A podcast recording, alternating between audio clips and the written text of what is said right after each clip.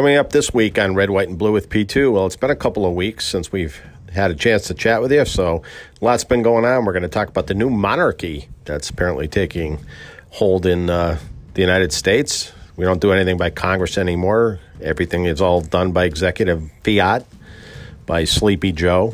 So we're going to talk about that.